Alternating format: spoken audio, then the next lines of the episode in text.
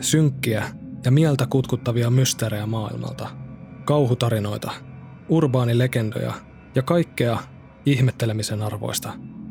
Tämä on Kasvoton podcast.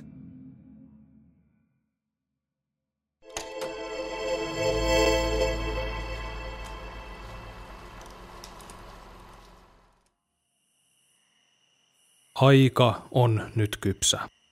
Tämä on toinen osa sarjassa, jossa annan ääneni teidän käyttöönne. Tarinat luetaan sellaisina kuin ne on kirjoitettu. Sen pidemmittä puheitta, noutakaa virvokkeet ja asettukaa aloillenne. Puheenvuoro on nyt teidän.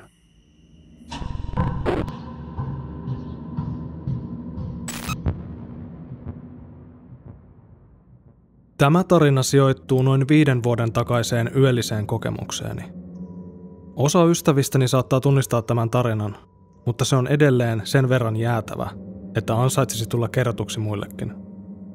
Oli tavallinen marraskuinen ilta.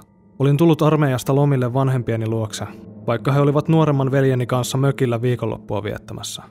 Vietin iltaani ystäväni kanssa Discordissa puhuen ja YouTubea selailen. Hämärää huonettani valaisi vain läppärini ruudusta kajastava valo. Kello lähestyi yhtä toista ja ystäväni totesi haukotellen menevänsä nukkumaan, sillä hänellä oli kouluhommia hoidettavana huomenna. Sanoin, että voisin mennä itsekin kohtapuolin nukkumaan, ja poistumme Discordista. Suljin läppärini ja päätin käydä vielä vessassa ennen nukkumaan menoa. Yövyin siis vanhempieni talossa, joka sijaitsee PK-seudulla omakotitaloalueella.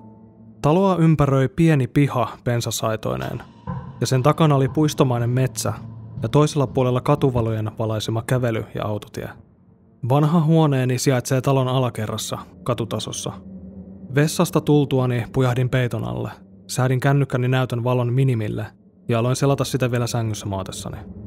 Kello lähestyi pian puolta yötä ja päätin ruveta nukkumaan. Laitoin herätyksen ja työnsin puhelimen patjan väliin. Sieltä löytäisin sen aamulla inhottavan herätyskellon pimputuksen säästämässä tunnelmassa. Käänsin kylkeä ja otin mukavan asennon kasvot kohti seinää.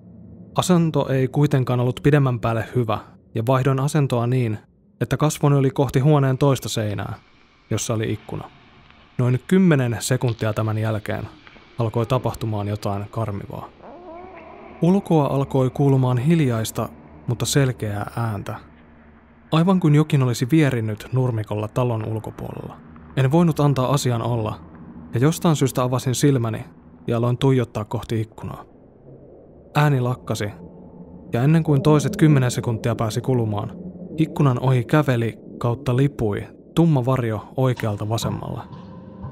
Ikkunassa oli paksut sälekaihtimet, mutta katuvalojen luoma himmeä valo sai tämän efektin näkymään, ja jähmetyin kylmäksi, liikkumattomaksi kalikaksi sänkyyni. Niin ajatukseni kuin sydämeni löi tyhjää tässä vaiheessa. Olin niin hämilläni ja säikähtänyt, että en tiennyt mitä tehdä. Jatkoin ikkunan tuijotusta eikä mitään tapahtunut.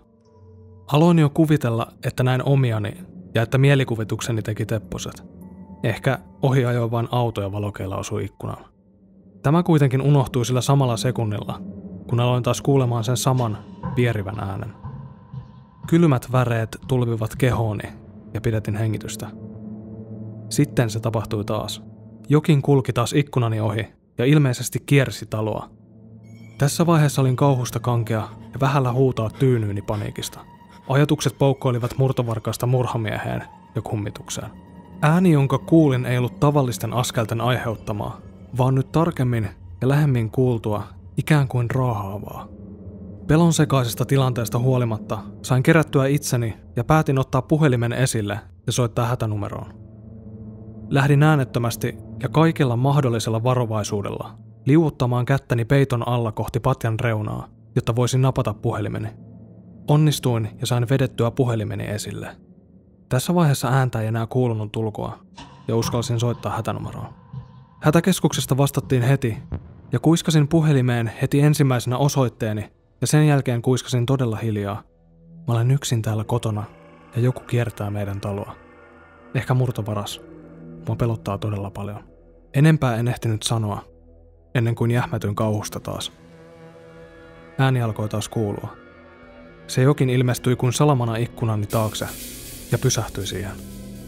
Se lekkaihtimien läpi näin miten tumma, laiha ja pitkä hahmo seisoi ikkunani takana, ikään kuin siitä sisään katsoen. Tässä vaiheessa hätäkeskuksesta sanottiin jotain, mutta en siinä tilanteessa pystynyt rekisteröimään mitään. En hengittänyt. Tuijotin lasittuneen silmin tätä hahmoa räpäyttämättä, ja se hyytävä hiljaisuus saa rannekelloni tikityksenkin kuulostamaan kovalta. Ajantaju oli poissa. Makasin liikkumattomana ja tuijotin vain tuota hahmoa. Sitten puhelimestani kuului. Oletko vielä siellä? Partio on aivan kohta siellä. En tiedä millä rohkeudella vastasin, mutta vastasin kuitenkin värisevällä äänellä. Okei, hyvä. Se tuijottaa mua just nyt.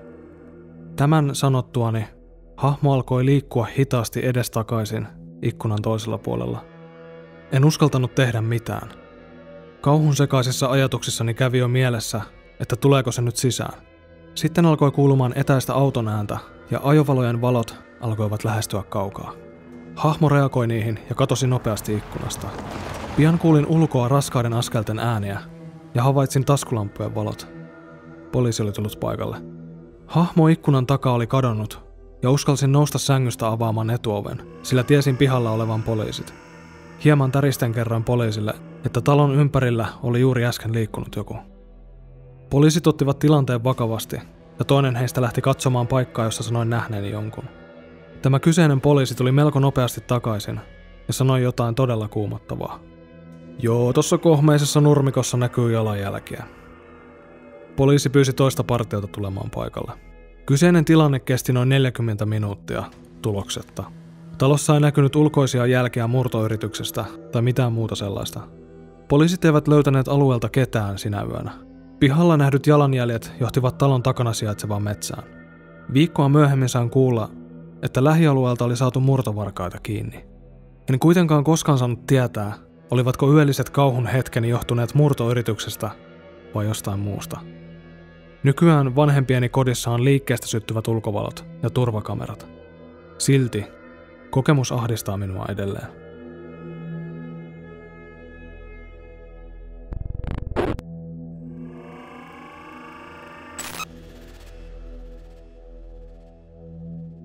Olen asunut tässä talossa koko elämäni. Aika normaali talo, ei siinä, mutta joskus kuulen yöllä, kun en saa unta, että niin kuin tuoleja liikuteltaisiin alakerrassa. Olen myös kuullut kolmelta aamuyöllä jonkin sortin puhetta, joka kuulostaa ihan suomelta, mutta en saa siitä selvää. Joskus kuulen askelia, kun yöllä käyn vessassa. Mutta minun mielestäni pelottavinta, mitä on ikinä tapahtunut, on tämä. Mun on siis vaikea nukahtaa öisin, ja kerran kun yritin nukkua, kuulin jotain ääntä. Ajattelin, no se tulee tuolta ulkoa, ei siinä mitään. No sitten alhaalla liikahti tuoli, ja sitten en uskaltanut tehdä mitään. Olin vain paikoillani, kunnes nukahdin. Aamulla kun heräsin, huomasin, että reppuni oli siirtynyt, ja kirjat, jotka olin pakannut aikaisemmin edellisenä iltana, olivat levällään lattialla. Pakkasin kamppeet ja lähdin kouluun. Kun tulin kotiin ja pääsin huoneeseeni, mun roskis oli tyhjennetty keskelle lattiaa. Olin liian peloissani jäädäkseen tutkimaan asiaa, joten lähdin kaverille.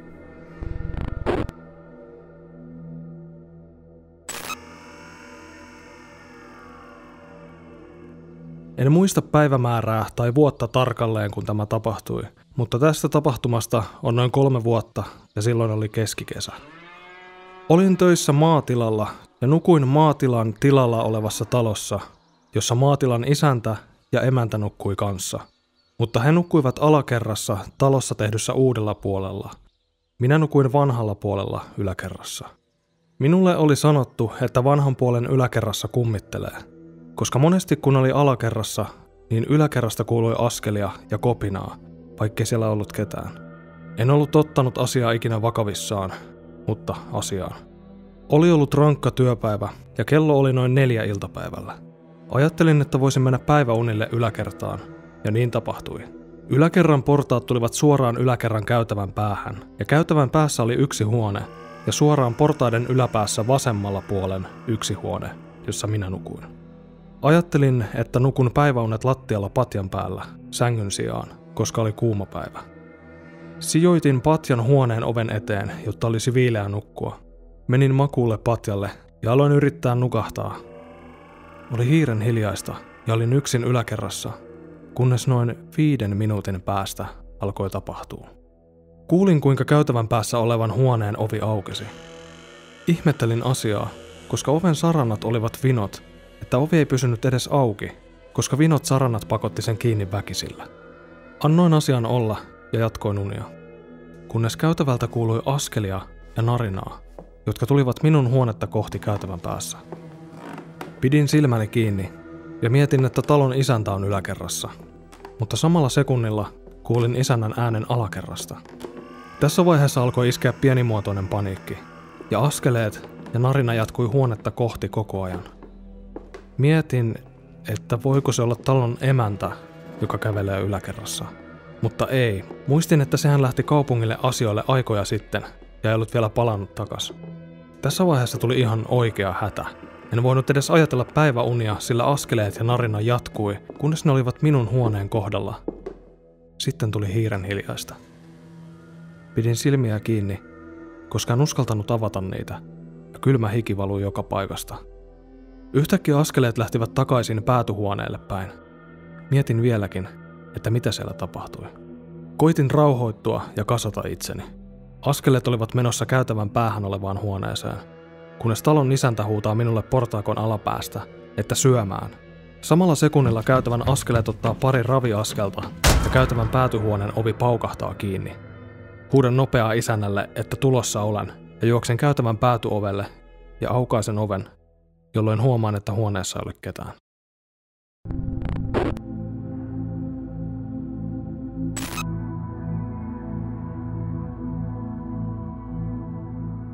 Tämä tapaus sattui vuosi tai pari takaperin.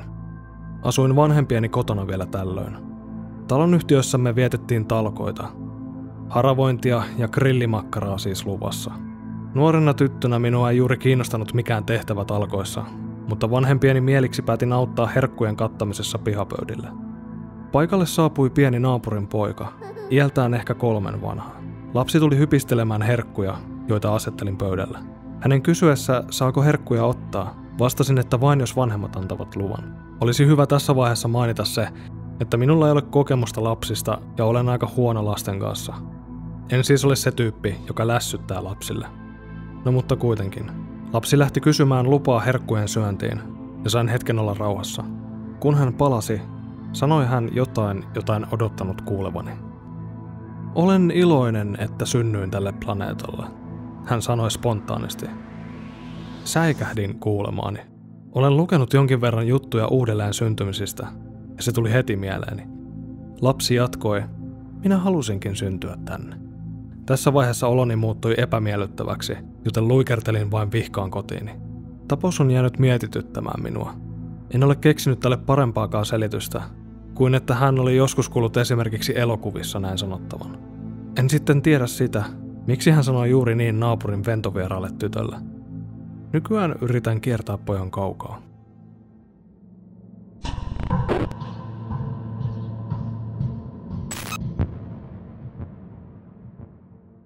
Tapahtuneesta on aikaa noin kuusi vuotta.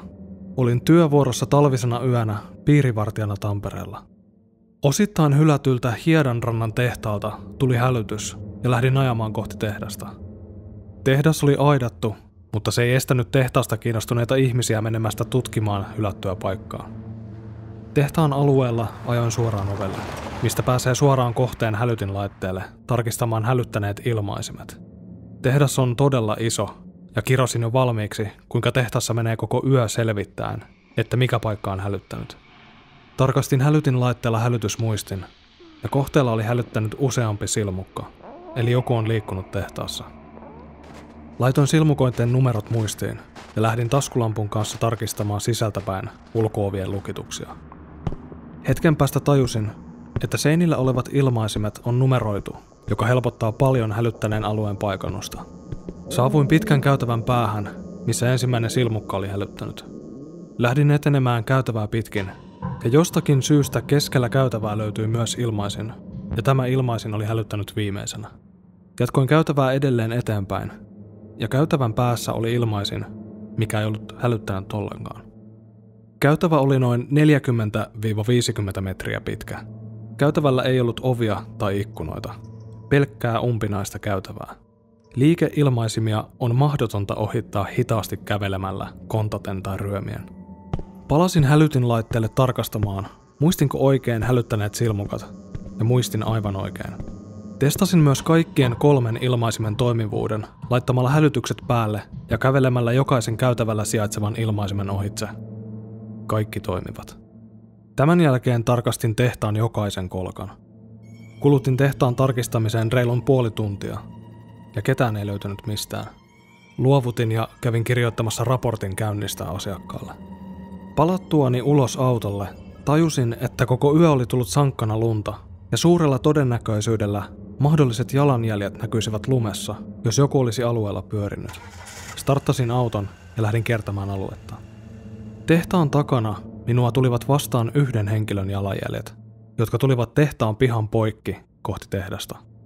Sammutin auton ja lähdin jalkaisin seuraamaan jälkeä. Jäljet kulkivat tehtaan rakennuksen väliin ovelta ovelle, kuin joku olisi käynyt tarkistamassa, ovatko ovet lukittuina. Tarkastin myös itse ovet matkalla ja lukossa ne olivat. Muutaman minuutin jälkiä seurattuani jäljet päättyivät tehtaan pystysuoraan tiiliseinään. Seinä on yli 10 metriä korkea, ei tikapuita, ei ikkunoita eikä ovia. Ihan kuin joku olisi kävellyt seinän läpi tai kadonnut kuin tuhka tuulaan. Ajattelin mielessäni, että mitä helvettiä täällä tapahtuu, ja lähdin hippulat vinkuen takaisin autoa kohti. Ajoin pois alueelta ja soitin heti työkaverilleni kertoakseni kyseisen tapahtuman.